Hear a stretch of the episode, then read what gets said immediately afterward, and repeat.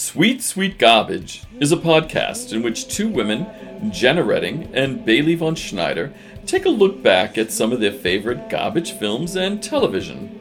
Knowing them as we do, we have to ask the question, why do they find themselves enamored with this trash? Not only that, why do we ourselves root for the problematic woman? We love a good crazy stalker, male or female. Why is Bailey okay with the idea of Penn Badgley stalking her? Why does Jenna want to single white female every person she meets? Can they be feminists and still enjoy these indulgences? Let's find out. All right, everyone. So we are now officially in November, and we're starting our Thanksgiving month. Yeah, woo, Thanksgiving, the ugly stepchild of genre movies. Yes, it was a struggle to. I think next November we're just not gonna have a theme and just do whatever. Yeah, sorry, Pilgrims. We're gonna have to just write our own Thanksgiving movies ourselves, I think, because this was difficult. I mean, Thanksgiving is also pretty much the slaughter of almost an entire race, so there's a lot of bad shit. So we can just So that's true. That's true. We just watch a lot of Native American movies that actually don't depict them horribly. That's actually what we should do next November. Yeah. Absolutely. Yeah, or just don't have a white man named Daniel Day-Lewis play the last of the Mohicans. Oof. That's also a big problem. Oof. Hollywood. Oof. Just oof. Yeah, maybe hire an actual Native American. But also, it's just we were trying to find Thanksgiving horror theme because that's really kind of our thing anyway. And we tried, and we talked about it in our Romeo and Juliet episode, but we tried watching, yeah, we dropped our Romeo and Juliet episode on Halloween, which is actually very funny yes. But, we tried watching Poultrygeist. Night of the Turkey Day? Chicken Day. Night of the Chicken Day. Also, my mistake. Chicken isn't even associated with Thanksgiving either. It's right.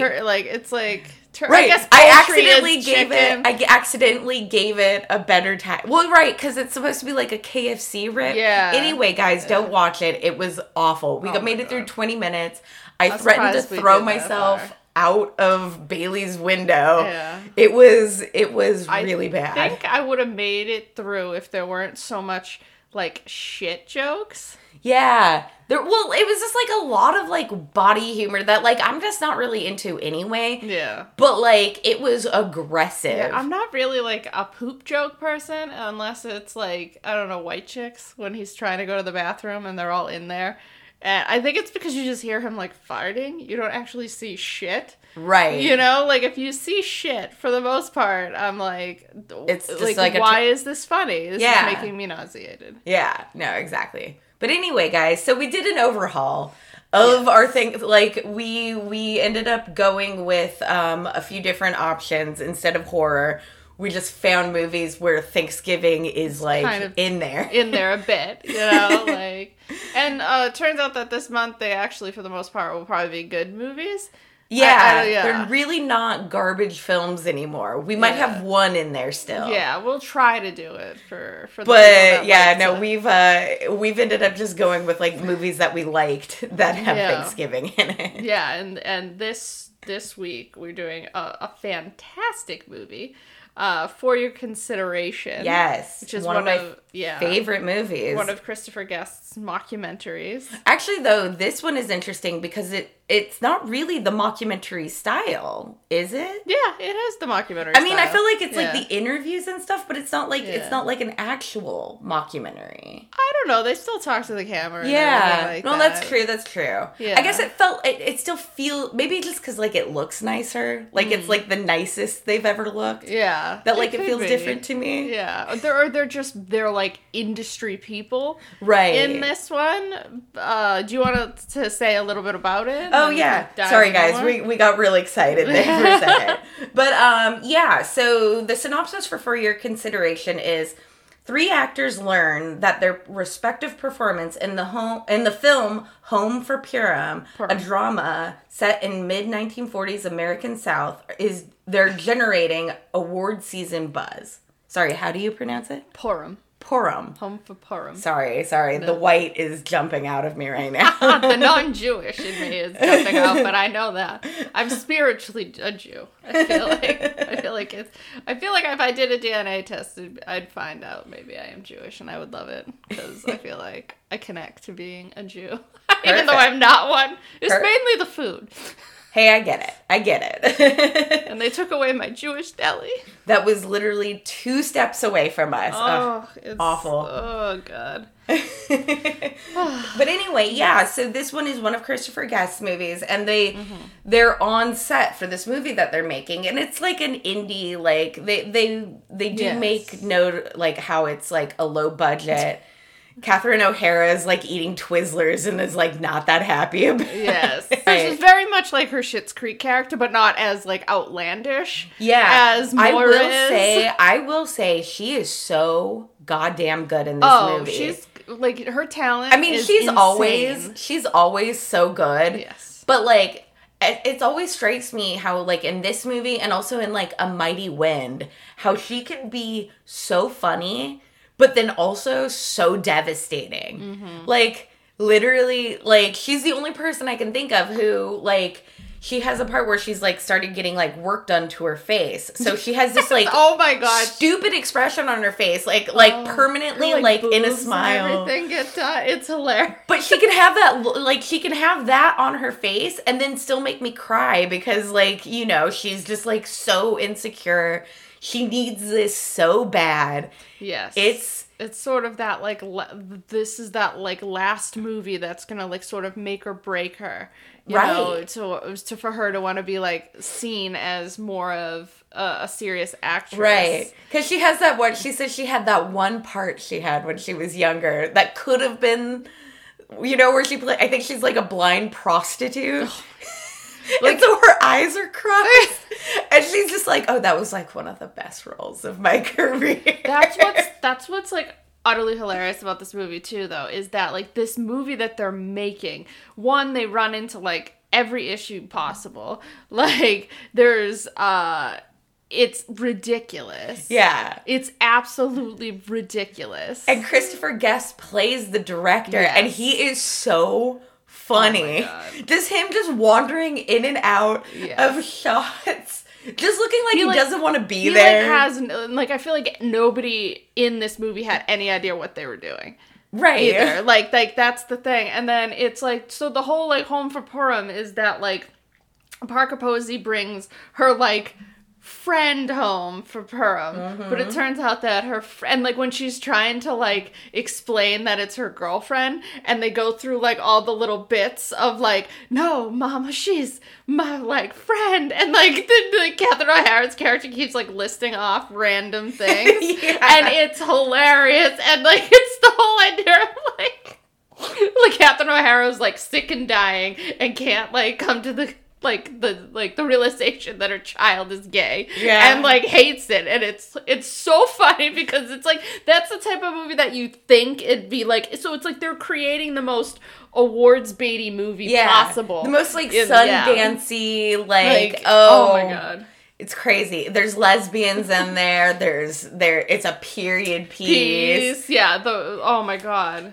But and like it's just And the thing is, when as both of us are in the entertainment industry, we both like, you know, we are around those types of people. Mm-hmm. We're around insecure actors all day. We're around, you know, directors or producers who like aren't as smart as they think they are. Well, the pretentiousness of Hollywood is insane. Yeah. Although, give us jobs, please. Yes, we love you. Yes. We love you. Yeah, absolutely. But, you know, that's why, you know, there's this whole bit where, you know, Jennifer Coolidge, she's a producer. She is so, I mean, again, just like these people are some of the funniest actors you'll ever, ever see. And Jennifer Coolidge, she plays this, like, heiress who's just, like, for some reason producing the movie. She's, like, the Swarovski girl who produced Romeo and Juliet, the 2013 version. That's so funny. Like, I have this assload of money. What do I do with it? All right, I want to make a movie. Honestly, I love eating crafty the whole time. Yeah, she's just, and like, you know, she's just got her dog and she's just like, you know, has this air of like, oh, I'm important. And I low-key love the energy of like anybody who's just like, I'm bringing my dog to set. So like you just have this like I would buy like the tiniest French bulldog and be like, you know what? You're dealing with this little yak. There was a person on the set that I was working on this summer who she brought her dog first day and it was wandering around on the actual set. Oh no,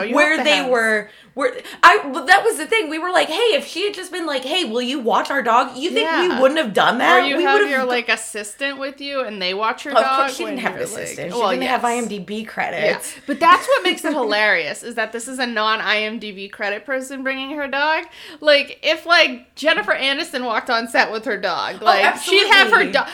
Jennifer Aniston, if you're out there listening and you have dogs and you need somebody just to like watch your dogs while you're on set, I will do that. Bailey will do it. I would love that. Not me. I will be like anybody is like, I fucking love dogs. So if my job was like to be the dog sitter of like an actor who's on set and like when they're like, you know, have to be doing their scene, I'm just chilling there watching it and holding their dog. So funny. I will do that job. That's not my dream job, obviously, but to get to my dream job, I would gladly do that. That would be like job. That's like a good stepping stone. Yes. Job. I would love that. Yeah, because it's like you're not really their assistant. You kind of just hang out with their dog. Yeah. I mean, I do other assistant stuff too, but like if my main job is like dog assistant, that's my job. Dunzo. I will do it. I will do it. If you're out there, any actors out there listening, because you actually stumbled upon this, don't know how you did. You need a doggy daycare person on set. This Bailey's your gal. Yes, absolutely. Whoa. But yeah, no, but Jennifer Coolidge though was so great in this movie, and she just, I mean, the energy of everybody in this is so good. Just man, I can't even. Yeah, and it's the usual suspects from like all of the Christopher Guest. So like if you're not familiar with like Christopher Guest, like what it is that he usually with Eugene Levy. It writes an outline for, like, the idea of what they want to do. And then they have literally the best improvisers in the entire world. And they just pretty much do the scene. But they do it, like, multiple different ways. He has said at times that he has, like, 80 hours of footage. I would watch the hell out of every single movie. Edits down and he finds, like, the scene that he thinks works the best, which is the funniest, and pretty much creates a movie from that. So, like, there's no actual script. This is, like, this movie is, like, 100% improvised. That's wild. And it's so good. Yeah. And, like, it really does go to show, like... improvisers, like a really, really good improviser is a good actor. Oh, and like, yes. sure, there are people who are just like wildly funny, but like these actors, what they find with their characters, I was saying it about Catherine O'Hara, but it's the way it is with like all the characters. There's always humanity in these characters so that they're not just, like, these wild cartoon characters. Because if it was just always at, like, 1,000, it would get exhausting. Yeah, no, there are moments of, like... There's, like, a scene between Parker Posey and then I'm not sure who the guy's real name is. But they start, like, they're, like, the young people on set. And they... playing brother and sister, but they start dating. So, like, the tabloids are, like, into that. And then there's a scene where they're, like, just sitting and, like, talking about, like, potentially being, like, nominated. And there's, like, even a sadness sort of to that scene. Yeah. And well, just, like, melancholy. Like, that's the thing that works with all of his movies, I think, is that there is just this, like... sense that, like, whatever it is that they're focusing on has to work because it's all they have. Yes. And that, like, that's kind Very of a through true. Line for, like, all of his movies. And that's, like, what brings it all together. You know, in Waiting for Guffman, it's, like, that's, like, a lower stakes for your consideration if you think about it. Because, like, it is just, like, a theater production in, like, podunk, middle of nowhere. Yeah. And, like, their one thing is that this one reviewer might come who was from New York, who's, like, knows the director. And, like, you know, that's... that's going to give the girl who, like, works in the Dairy Queen, like, something to, like, look forward to. Something that's not just working at the fucking Dairy Queen. Yeah. Yeah, you're right. There is, like, with Best in Show, like, everybody's goal is to win, for their dog to win Best in Show. Yeah, because they don't have anything else. All they have is their fucking dog. And that's all they're focusing on. Yeah. And each character is that's, like, the through line of what their goal is to win Best in Show. Or, like, Mighty Wind. That's, like, again, one of my favorites. Like, probably right up there with this one. And there's that whole bit where, like, the Eugene Levy and Catherine O'Hara bit is, like, not really funny at all. At all. It's just them, like, having broken up as, like, a singing act. And also as, like, I guess, like, as a couple. And then him, that's like, so kind of trying to get her back. But, like, it's not, that's not what it is. And then they kiss at the end. But, like, she's just like, that was just for the performance. Yeah. It's devastating. I was like, I don't think I laughed once when these guys were on on camera. Yeah. It's great. Them together is fantastic. So they're not together in this one, unfortunately. No. Like, she's an actor, and he has a smaller role in this. He plays an agent. Yeah. Yeah, he's Harry Shearer. Yeah. Agent, and he's hysterical, but they're not, like, together the way they are in, like you say, they don't have, like, those scenes, or even in, like, Schitt's Creek, obviously. Yes. I mean, I guess, like, of course, these movies are elevated by these actors too, because, like, if you don't have the right people, I mean, it's like anything. Like, sure. Like, if you don't have the right person cast, it falls flat, and sometimes the right person isn't cast, and it's not even, like, a knock at, like, an actor. Like, sometimes a good actor is just poorly cast, and that's, like, no, that's not on being like, oh no, this person can't. No, this person can act. It's just, like, this isn't, like, the right role for them, and that happens multiple times, unfortunately. And, like, you just think about, and, like, you see it a little bit in this movie, but, like, the politics that goes into, like, making a movie, which is always very, like, interesting to me. Yeah. Because, like, you know, like, obviously we all want to be like, oh, we're going to make our art the way we want to. But, like, there's so many concessions that end up being made whenever, like, money gets involved. And I think that's if what this... If it's your own money and you can finance the whole thing, then, obviously... Do whatever the fuck you want. Full creative control. But, like, when you don't, and it's, like, Marvel, and, you know, Kevin Feige's like, oh, no, we're gonna do what I want to do. Like, you have to make those concessions. And, like, there's nothing... I'm not saying there's anything inherently wrong with that, but, like, you go... Like, there is that, like... You see that in this movie, though, like, where you're like, you know, there's, like, the director being told, like, hey, like, why don't you try putting this, like, shot in or whatever, and they're like, although, like, he is so funny in it, though, where he's just like, okay, like, he just kind of doesn't give a shit, which is kind of, like, it's funny because, like, I think, hired the right director for that. He was just like, we'll do it, it's fine. It was more like the writers were hating, like, it was Bob Balaban and, it was it Michael McKean that was the other? I think so. So, Bob Balaban and Michael McKean are the co-writers of Home for Purim. And it's about, like, Bob Balaban being the, you know, the Jewish character.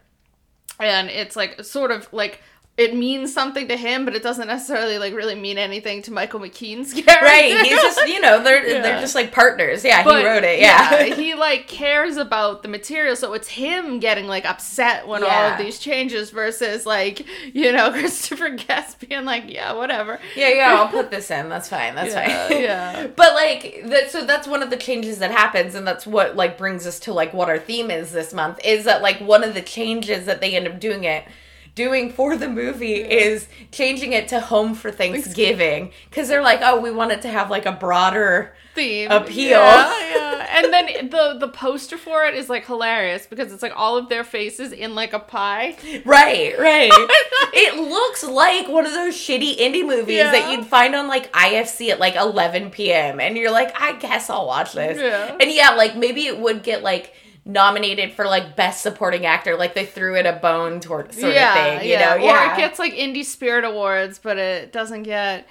You know what I always find hilarious when it comes to, because, like, the concept of For Your Consideration, it's the term that they use for, you know, you'll, especially if you live in LA, you see billboards around award seasons that just say, For Your Consideration. Right. Like, you know, Reese Witherspoon in The Morning Show or something like that. You know, whether or not, like, it's a good performance, Apple's gonna be like, throwing their money out. So it's all about money. Money is very heavily involved in the For Your Consideration. That's why somebody like Brie Larson didn't get any awards recognition for Short Term 12 because that was so indie that like the studio had no money to go up against, you know, like a Searchlight or an IFC or an, like nowadays you have like Apple and Netflix that just have all of this money at hand. And that I think is like what sucks too, is that now that corporations are getting into this like whole studio game, like it's going to be interesting to see where like film and TV goes, because right now there's just so much content. Oh my god, there's too much. And it's just like... It's too much. And it's like, in some ways, I'm just like, well, it might be easier for us to get jobs now because like we're going to try, like, you know, we're going to work on like something. Yeah. But also too, then it's just like, how is anything supposed to be... like, it's going to just be money then at that point, like, of what gets seen, because, you know, if it's, like, just thrown onto Netflix, like, although I will say when Netflix acquires something, I feel like whatever their algorithm is, like, they are good at pushing things. Yes, yes. And their billboard game is strong. Yeah. So, like, I guess that's the thing is, like, so you just hope you can make your art and then hope it gets, like... bought out by then a corporation, like that seems like shitty too in its own way, but not knocking it obviously. And like that was what, you know, Harvey Weinstein was great at, was campaigning. Like he was able, like he's the kind of person that helped get Meryl Streep nominations for things that like, why is Meryl Streep nominated for this movie, and why is somebody else not taking that slot? But what I've always found interesting is that like. Like people that usually doesn't always happen, but if you're nominated for a Globe, like that can lead to, you know, getting an Oscar nomination. For the most part, yeah. But then sometimes people aren't nominated for Globes and just get nominated for an Oscar, or you're nominated for the Globe and like, because you go for like with the Globes, there's like the category of drama and then there's a category of musical / comedy. Also like. Why? Like, you know, like... Although, I will say, like, I wish the Oscars had that. Because sometimes, like... So then it goes from, like, 10 to 5. Mm-hmm. So there could be, like, 10... So you have, like, the 5 here and the 5 there, and then they have to whittle it down to 5. And you know most of the comedic performances aren't going to get nominated, so it sucks. Like, I do think the Oscars should have a comedic... Because, like, there's no way to compare one or the other. It. Like, recognize. Give me some more, like... Comedy is so, like, comedy can fall so flat. And when it's done right, it's magic. And, like, that's why I'm so picky about comedy. Because, like, when it's good... Yeah, or even amazing. Just, like, when there's, like... even if it's, like... You watch a movie, and, like, that's the other thing with, like, those. So, well, at least we're on topic. We're talking about for your consideration as a whole right now. But what gets me is when a movie isn't necessarily overtly a comedy, but there's, like, a couple of comedic bits in it, so they're like, oh, you're going to be in this comedy section. Right. Yeah, and you're just like, what? Right. Well, like, if you think, wasn't Melissa McCarthy nominated for Best... Actress in a comedy for that movie where she does like the art forgeries? I think you're right, and that's not a comedy. That's not a comedy at all. No. I don't think I laughed once, and like, like what the hell? It's a sort of a way of like sneaking people in or doing the whole like you're clearly the lead of this movie, but because you're 12, we're gonna say you're a supporting actress. Like, well, think about like that. Well, you know, we talk about that in True Grit, obviously, but we also like they did that. I think they did that in Paper Moon. They also did it in The Piano. Anna Paquin's in like every scene in The Piano. That's so annoying. She speaks in The Piano more. I mean, great, but the thing is though, like I get like Holly Hunter technically is the lead of The Piano. She kills it. And she won for it. Yeah. And so like it allows them to both win in that situation, whether or not. So I guess I guess in that case Anna Paquin probably is more of the supporting character. Yeah. But like she's like in it so much, you know? Right. But yeah, Paper Moon, Tatum, I mean, yeah. Like, and I mean, I love that movie. That movie's so great. Yeah. She's so good in that movie. Yeah, she's so, God, I think, was she like 10? Probably. Like, that's insane to me. I think she still holds the youngest ever to win. Because I think Anna Paquin was like maybe 12. Yeah, I think so. Yeah. Crazy. But nobody like super, like, I'm trying to think, anybody super young get the like actor or the actress. I know the youngest actor to ever win, but I'm not sure if it was supporting or if it was actually actor, was Timothy Hutton for Ordinary People. Oh. And that should be Best Actor, because he's, like, the lead. No, I think that would have been Best Actor, yeah, right? And I know, he was, like, 21. Also, he was so cute. Whatever. Oh, he used to be so hot. Holy yeah, smoke. So I'm pretty sure that... I hope that's Best Actor, and if so, he is the youngest Best Actor winner. And so I'm not sure. Maybe Jennifer Lawrence is the youngest Best Actress for Silver Linings? Maybe. Yeah. Maybe. Yeah, but nobody's under, like, 20. Nobody under 20 has been, even nominated for Best. Or was that Whale Rider girl? Was that Best Actress? I think she was. And then also, wasn't that girl from, like, something, Beasts of the Southern Wild? Oh, was that Best Actress? I don't know, actually. Yeah. See, that's the tricky part, whether or not it's act, like, supporting or lead. Yeah, I think it was probably, like, but I feel like Beasts of the Southern Wild was a, like, I mean, it could have been the same situation where, like, it was a lead performance. Oh, she's, like, 8, so we have to give it to her. But I think Whale Rider may have been Best Actress, because I think there's, like, nobody else in that movie, like, but her. Oh, really? I think that's so funny. I think it's, like, a very solitary, like, movie, and she was nominated. Yeah, for that. But yeah, I know they're just gonna give it to. They're just gonna be like, oh yeah, and then they're ever gonna like aside of like, you know, it gets me when it's like, oh, they're so young. Like, I'm like, who gives a shit? Yeah, if it's a better performance, it's a better performance, right? Like who knows if they'll ever be this good again? Like, my thing is the Melissa Leo like. She's not even the best performance in that movie. Amy Adams is better in The Fighter than Melissa Leo is. Right. You know? But then you do wonder, like, what goes in, like, when it comes to, like, the political stuff of all of this. Because, like, they're like, oh, well, we're giving it to her because... we're giving it to The Fighter because we didn't give it to her in... Frozen River. But, like, where did But then you're like, okay, wait. But then, like, why the hell hasn't Amy Adams won? First of all... Amy, like, it's like one 6 of, nominations. Like, one of my favorite jokes, I mean, it's not really a joke. It's just, like, a very bitter observation where they're like, oh, you know, Amy Adams is, like, you know, is the next Glenn Close, although Glenn Close is still Glenn Close.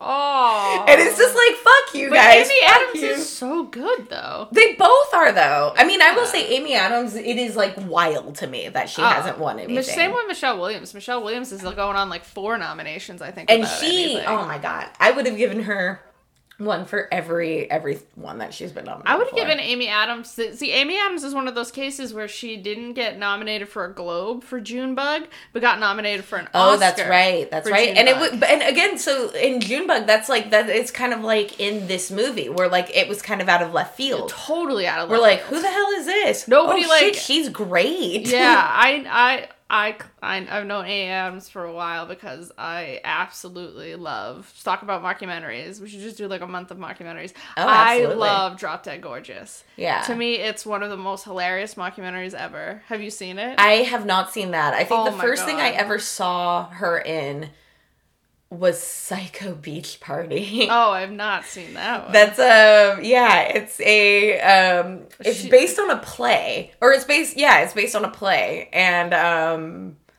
yeah, she's in it. Oh, she was also in the Cruel Intentions, like was supposed to be a TV show. Oh yeah.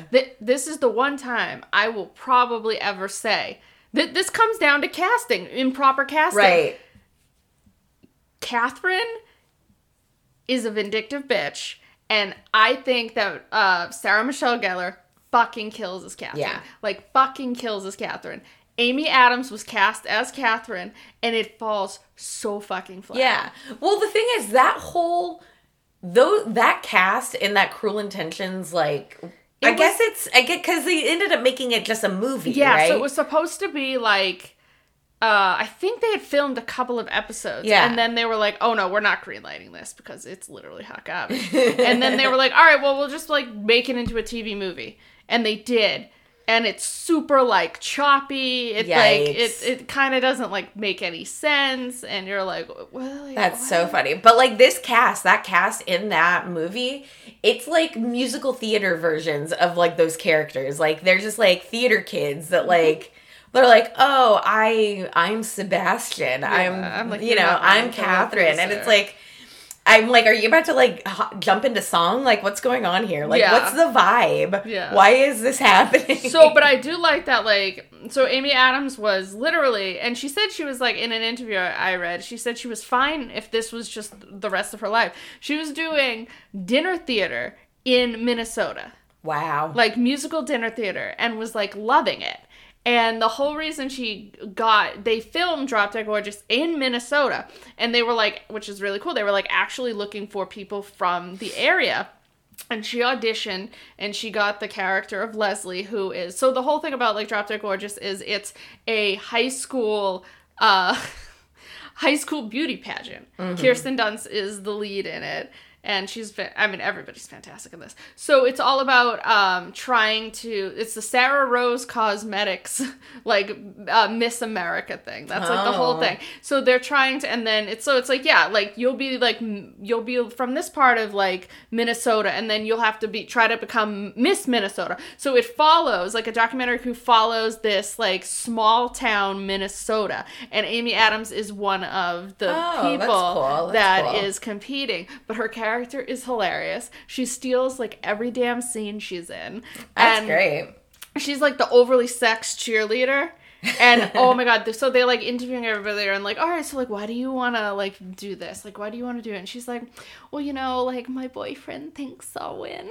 And she's just like, and it's super adorable. She's hilarious in it. And then it was actually Kirstie Alley who was like, you're really good at this. Like, move to LA. So she, like, moved to LA and she got work. Like, Cruel Intentions, the TV show, is work. Yeah, and listen, she had said, I'm never gonna not, like, anybody listening here. Outside of Poultrygeist, do anything. Yeah, and, like, you think porn, don't do porn. Don't go to the valley. Don't go to the valley, unless you want to. Unless you want to, sure. Don't get sucked into it unless you want to. Mm-hmm. But, like, that's the thing is that, like, even though we knock on these movies and stuff, like, there is not a chance in hell that we would say no to any part of any of this. No, I would, if somebody was like, here, you can be Catherine on, like, the CW's version of... Absolutely. I'd be like, yes. I'd be like, I think I'm more of, like, the Selma Blair, but, like, all right, I'll do what you say. Yeah. You think I'm right for this. But then it was interesting, though, because, like, what you have to do is even if you, like, you get on, like, the show might not go, like, 6 seasons, but you have to sign, like, a 6-season contract. Wow. From the jump. So, like, if the show is successful, like, you're locked in, or you gotta show your boobies, like, what's-her-face to get out of 7th Heaven. Oh, yeah. Jessica Biel. Yeah, pose naked, and then you can maybe get out of your overly religious television show. That's but so usually funny. You sign... Like, and then come back, though. She came back, didn't she? I think she did.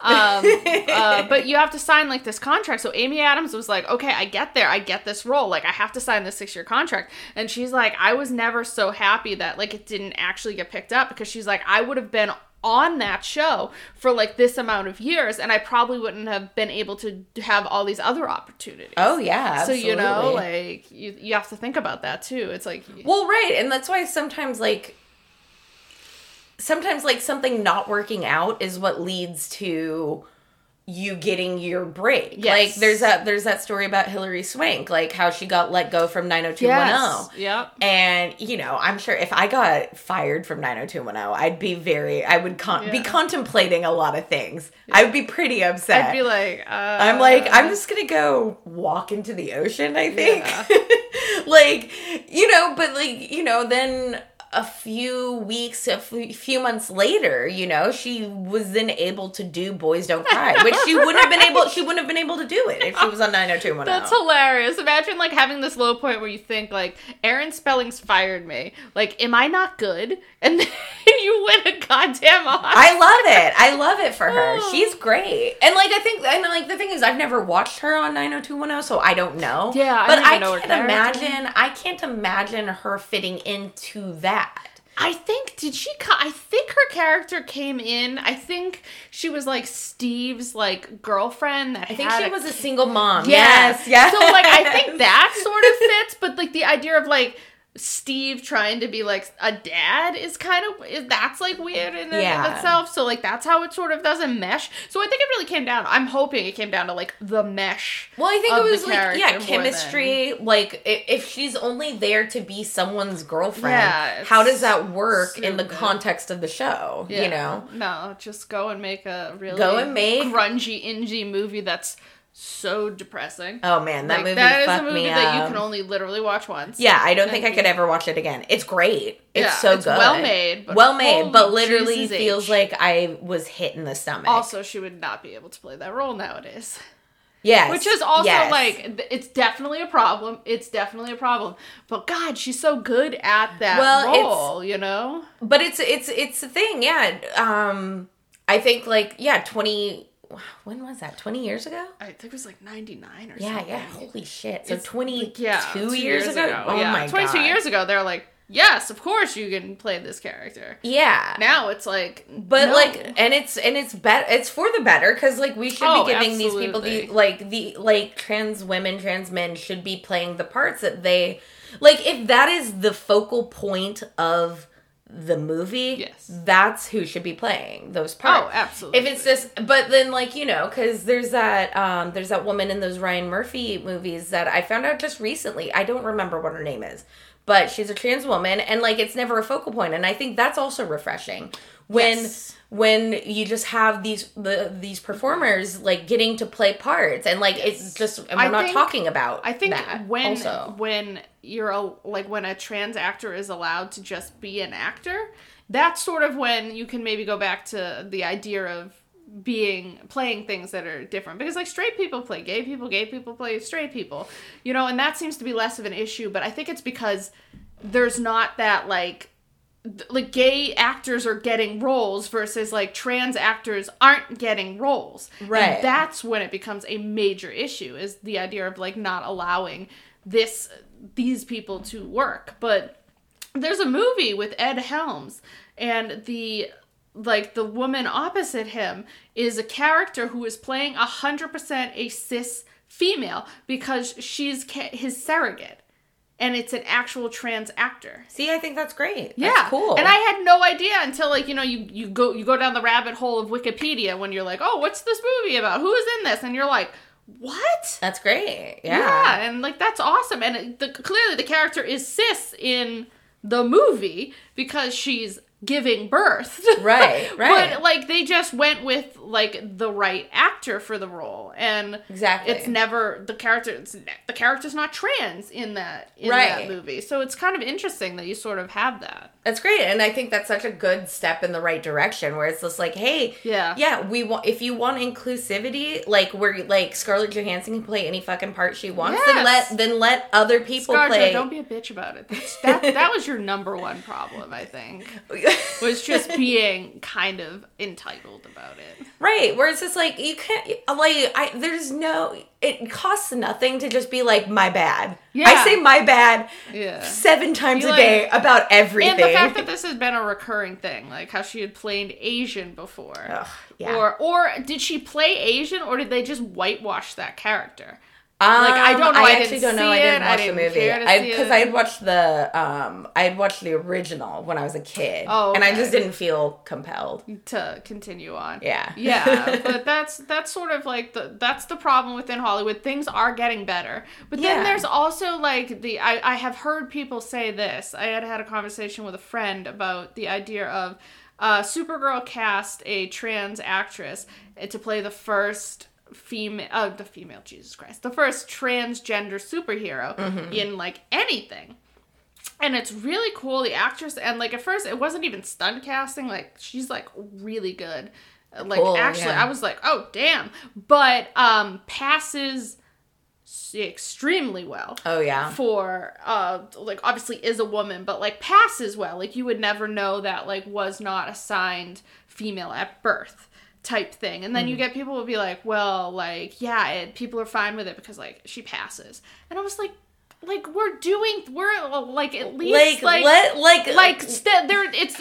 got to be, like, stepping, like, you have to do, like, small little steps to get there. Be thankful, like, the CW and all those people are making these steps to be like, we want or it's like, oh, she's white. It's like, who gives a fuck? Right. Like, at this point. One, that show is extremely diverse in general, and you're, like, literally casting, like, a trans actress. It doesn't matter, like, what color the person is. You're still getting your diversity. There's also, like, an issue to me, I think, when people talk about passing, because, like, passing in any capacity, basically, like, and I'm not saying, like, I can only speak from my own experience, like, I passed for white, and so, like, I have a very different experience than most people, you know, so... And I'm not trying to say my life is more difficult than anybody's, because it's not. Like, I'm not trying to say that. But, like, there is this thing that I've noticed where, like, where people will say, like, oh, because you pass for, oh, you pass for white. Oh, you pass for female or male or whatever. That, like, somehow, like, that invalidates the like, whatever that, not the experience, but, like, whatever that point is. Yes. And it's like, okay, I get, like, where you're coming from, but also, like... Yes. That also happened recently with something else where they were like, oh, yeah, oh, this person's not, like, Latinx enough. And what does that mean? Like, what? Like, because they're kind of a white-ish, like, but they're still, like, I don't know. Or the idea of, like, Anya Taylor-Joy is actually Latinx. That's crazy. I didn't know that. Wow. Yeah. And, like, that's a thing. And I think she's the kind of person that wants to come out more with it and be more open with, like, her thing. So it's, like, maybe cast her as who she is instead of just some, like, white girl that, like, you know, like, allow her to write the role for Anya Taylor-Joy to embrace her Latinx heritage. Yeah. Well, that's interesting. That's really interesting. Because, like, there's that new movie coming out. The one, it's called Passing, and it's written by Rebecca Hall. And now, who I didn't know, like, nobody we just found out that she is half black. Like, her mom was a singer. Yeah. Is a singer. I don't know if she's still alive. I don't necessarily know if she's half. I don't know if her mother is half black, making her, like, 25%. But no, I think she's half. I mean, I think when I was looking, like, her mother is all African American? I think so. Oh, okay then. Wow. I mean, I could be wrong. Don't quote me on that, but I feel like that's what I read. No, you could be very right. And but holy shit. Yeah, that's one of those things because, like, when it came out, people were like, who is she to direct this? And I was like, she has every right to direct this. Actually, she's not a Farrelly brother, so it's fine, actually. Oh, they actually got the right person. Yeah, they got, like, the right color of the person that they identified. Well, like, oh, so it's like, oh, it's a story about women who pass for white who are black, so you got a white passing black woman to write and direct it. That's amazing. Good on you. Thank God. Yeah, Netflix, you doing it right. Yeah. But yeah, I'm sure, like, obviously I'm very white, so I cannot, I'm boring. Like, I can't identify with, like, anything. Like, you know, I'm just like, I can only identify with, like, a cis, straight, gendered white girl, and I feel like, but I want to, like, I'm the kind of person that, like, if I was to write something, like, if I was to write from a queer character perspective, or if I was to write from a character who's not white, I would want to be the person that does all this research and understands and tries to write, because I've never been like, oh, you can't write this. Like, I believe you can write this. You just have to do your research and understand and do it properly and take care of what you're writing to do that. Because I'd love to get especially more diversity in my writing, especially from like, a cultural background stance, like, you know, and just be like, oh, let's show the perspective of, like, I don't know, like, a young Filipina. Like, I don't think people realize that Olivia Rodrigo is, like, a Filipina. Right. I didn't. I just assumed, like, Rodrigo, because of my, like, ignorance. I was like, oh, she must be Latinx. Do a little Google. No, she's not. Rodrigo, it's because, like, they were, I believe that, like, I believe the Philippines was sort of, like, taken over by, sort of, like, Spanish colonizers, so that's why, like, a lot of the last names, like, Santos, or, like, things, I think that's why they seemingly have, like, what appears to be, like, a Spanish heritage last name, when, no, they're actually a Filipino. So, right. Like, that's the thing, is just, like, I don't know, like, Olivia Rodrigo should be playing But also, too, like, people should be doing just more research. Exactly. In general. Just, yep. Guys, you've got a computer in your pocket at all times. No, why do that when they just let you make Green Book, though? Like, and it gets Mahershala Ali another Oscar. That's fine, though. I love him. He's great. Yeah, and good for you, Mahershala, but Jesus, that movie. Woo! Gotta say.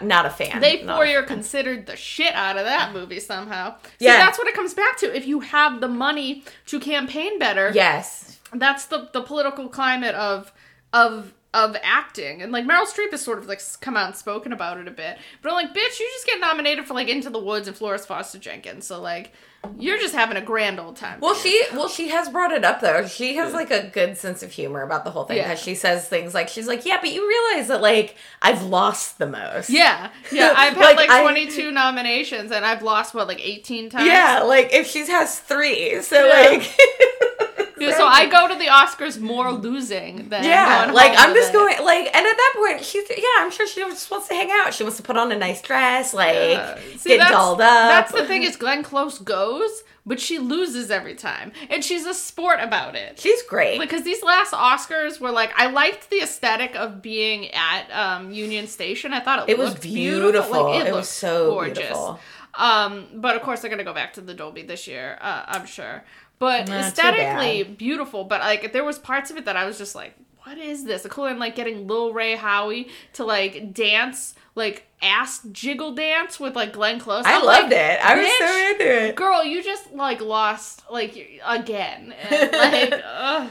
It sucks. But she's great. No, she has the sense of humor to just be like, yep, I'm here. Yeah. I'm going to probably lose, but I get some drinks. Yeah. I'm hanging out with the creme de la creme in Hollywood. I'm just enjoying life. Exactly.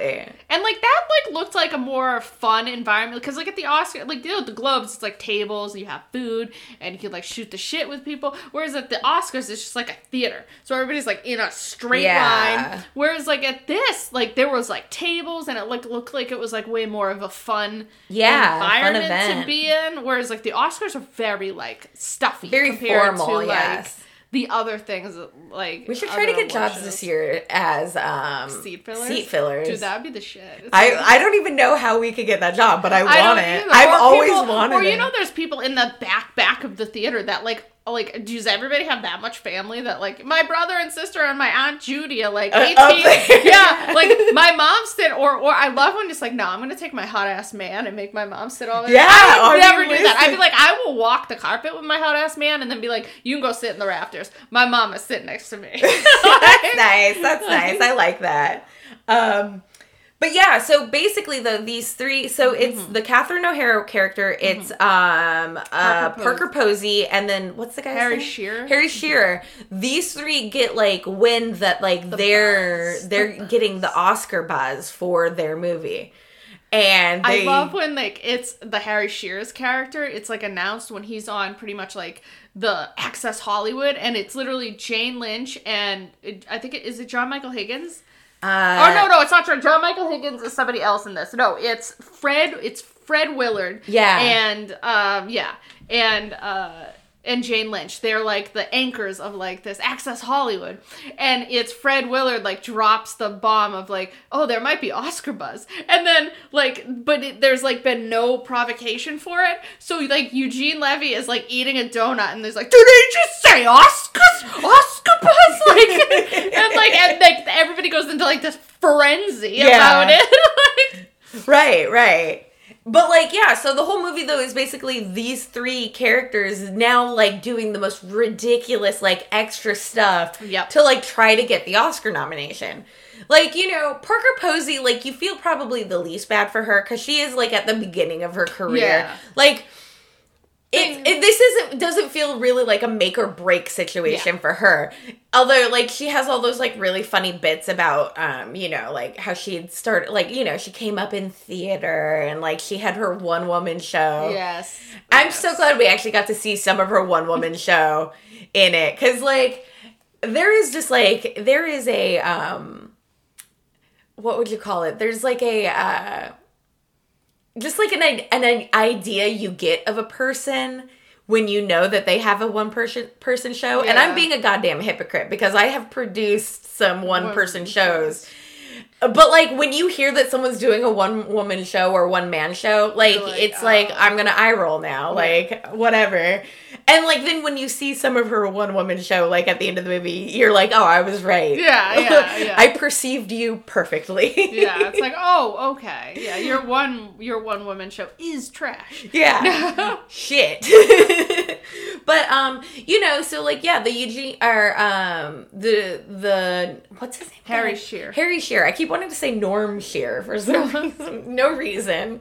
But yeah, the Harry Shearer character and the Catherine O'Hara character, they're, you know, yeah, it is like towards the end of their careers. Like, they haven't, like, nothing has panned out. He's, like, known for being, like, in commercials. Yeah, so mostly, this kind of, like, yeah. And wasn't it, like, an embarrassing, like, herpes commercial or something? Like, I forget what it was. It was something ridiculous. Yeah, and, like, he's just known for those. So this is kind of, like, him being like, I can do something. I'm like, serious. I can act. Yeah. Like, kind of like how in Party Down, like, Adam Scott's character is only known for that one commercial. Yep. And, like, he got, like... You know, now he can't really get anything else. Yeah. Oh, that's gotta also suck, too. I can imagine, like, remember the Dell guy from when we were kids? Yes, yeah. I think he ended up, like, selling drugs. Oh, poor guy. Yeah. Can you imagine, like, you getting your weed and you're like, are you the Dell guy? Right? Are you a cop now? Like, I would be, like, not trust him. But, dude, you're getting a Dell. Yeah, I mean, I don't know. It's just like the Jake from State Farm guy is doing great for himself. Or Flo, the progressive girl. She's doing good. Also, the girl who does those AT&T commercials. Oh, she was just in this really good, like, horror comedy I saw, Werewolves Within. And, like, she's great. And I'm like, hey, see, like, honestly, this is what you got to be doing. Like, sure, you're probably not going to be in, like, the next, like, Marvel movie tomorrow. But, like, you could work towards it by, like, doing some, like, crazy money. Yeah, like, Chris Evans didn't wake up one day and was Captain America. Like, he was in Not Another Teen Movie. Love it, it's genius. It's the last great parody movie, but, like, you have to start somewhere. Like, not everybody wakes up and their first movie is Harry Potter. Like, not everybody can. And even that wasn't even his first movie. It was for Rupert Grint and Emma Watson. Oh, that's cute. Like, what I liked about that, though, is they did, like, a United Kingdom wide open call. So, like, Rupert Grint and Emma Watson, like, didn't have representation. They were just, like, school kids that were like, I love that. I know, I think that's awesome. But and they ended up, like, getting the roles. And I like that, like, they were like, you know what? Yeah, we're just gonna, like, put this multi-billion-dollar franchise on the back of, like, pretty much three unknowns, which I kind of like, though. No, absolutely. But that's the thing is that, like, you do that, and then you cast a bunch of, like, the good, like, older actors as the teachers. Yeah, exactly. And, like, they can help casting properly. That's why it literally took the Coens 15,000 girls to find Hailee Steinfeld. Yeah. Imagine that. Like, there's 15,000 little girls out there being like, I want to be an actor. You also feel bad, too. Yeah. But, I mean, that's the nature of the business, and that's what you keep going in this movie is, like, this is a very hard business. Yes. It's sad. Yes. I don't know why we do it to ourselves. We get so, like, we face rejection every goddamn day. But I feel like at least with, like, with writing, I can sort of just, like, I have to sit down and, like, craft it. The idea of, like, and then I can, like, fail with it, with crafting. But, like, the idea of, like, going into a room... And, like, I don't know, that just... It's one of the reasons I stopped audition. Like, I kind of stopped acting. At least nowadays, it's mostly on, like, taped. I was like, so that seems, like, way better. It is better. Because you can, like, tape it, you can get the right take that you think is, like, the absolutely best. You can, like, send it. So I'm all about be like... Sign me up. I'll act now with taped auditions. Hey, but look at that. Like, remember, you helped me, Bailey helped me with a self-tape. Like, I did, about a month ago, and I got the part. So that's coming up soon. Yeah. But, like, still, like, that's, like, one one job in like fucking years and years. Like, you know how many no's I've gotten before I got that one yes? And I've had yeses in the past. But but that's even the thing of like, you like that role that you got the yes on, you, like outside of Rupert Grint and Emma Watson, like even if you're young, even if you're like 13, you've still gotten hundreds of no's. Yeah. Like, because you've been trying to pursue this for years at any rate. So you've gotten so many no's, so you have to keep going and hopefully like you get that yes. But yeah, like even it's like, oh yeah, I just got the, like, this is your breakthrough role. Like, oh my God. It's like, oh yeah, no, I've been at this forever. Like, I mean, think about like Billy Bob Thornton. Yeah. He'd been like struggling for years and years, and then finally like was like, fuck it, and made Sling Blade. Yeah. One of, like, an amazing movie. Yeah, so sometimes you have to do it yourself, too. Yeah, like Sylvester Stallone did it himself. Like, that is kind of, like, the thing is, like, you do have to sometimes create the content you want to be in. You can, like, love or hate Lena Dunham. Like, she made Tiny Furniture. Yeah, Girls is part of the cultural zeitgeist. Yeah. Whether you like it or not, she discovered Adam Driver. Thank you, girl. Thank you. A girl, like, listen, a woman appreciates. Or you can sit here and be like, oh, I don't like it. And it's like, cool, you don't have to like it, but, like, then you make something better. Exactly. You get handed, like, because the idea is, oh, her parents gave her money. Cool. Do you know how many parents give their kids money and that money goes up their kids' noses? Yeah. Like, come on. Her parents are like, here's $50,000. She got her friends. She got a camera. She made a movie that won huge at, that won huge at South by Southwest. It got Judd Apatow involved. So, like, she did it. So, it's like, you're just a hater if you're like, oh. Seriously. Like, you might not like the content, or you might respond to, like, you can't say, like, oh, I can't relate to it. It's not my experience. Fine. It's Lena Dunham's experience. It's like, sure. You know, and some people say, like, I had a friend say, like, oh, Lady Bird, like, my sister isn't like Lady Bird. So, therefore, Lady Bird is null and void. I was like, okay, cool. So, your sister wasn't Greta Gerwig. This is Greta Gerwig's story. Right. It doesn't mean that it's not... So you're more related, like, you can't... It's like, it doesn't make any sense. That's, like, so when people, like, sort of use that as the idea for not liking something, that's why I'd be kind of a shitty, like, critiquer of movies, like a critic, because I'd be like, no, A Walk to Remember is perfect for 12-year-old girls. Like, it's perfect. Yeah. You know? And it might not be your experience or this experience, but you have to understand. And then you might find something that is more relatable. Like, I relate way more to Nadine from The Edge of 17 than I ever do to Lady Bird, but I still like Lady Bird as a movie. And that's because I think I relate more to Lady Bird. There you go. So you're Lady Bird Johnson. I'm just a little bit more Nadine Franklin. Like, way less awkward, or I like to believe I'm way less awkward. I just think it's the shoes. Her style. Her style is so good in that movie. That's mainly, I'm like, this is my style icon.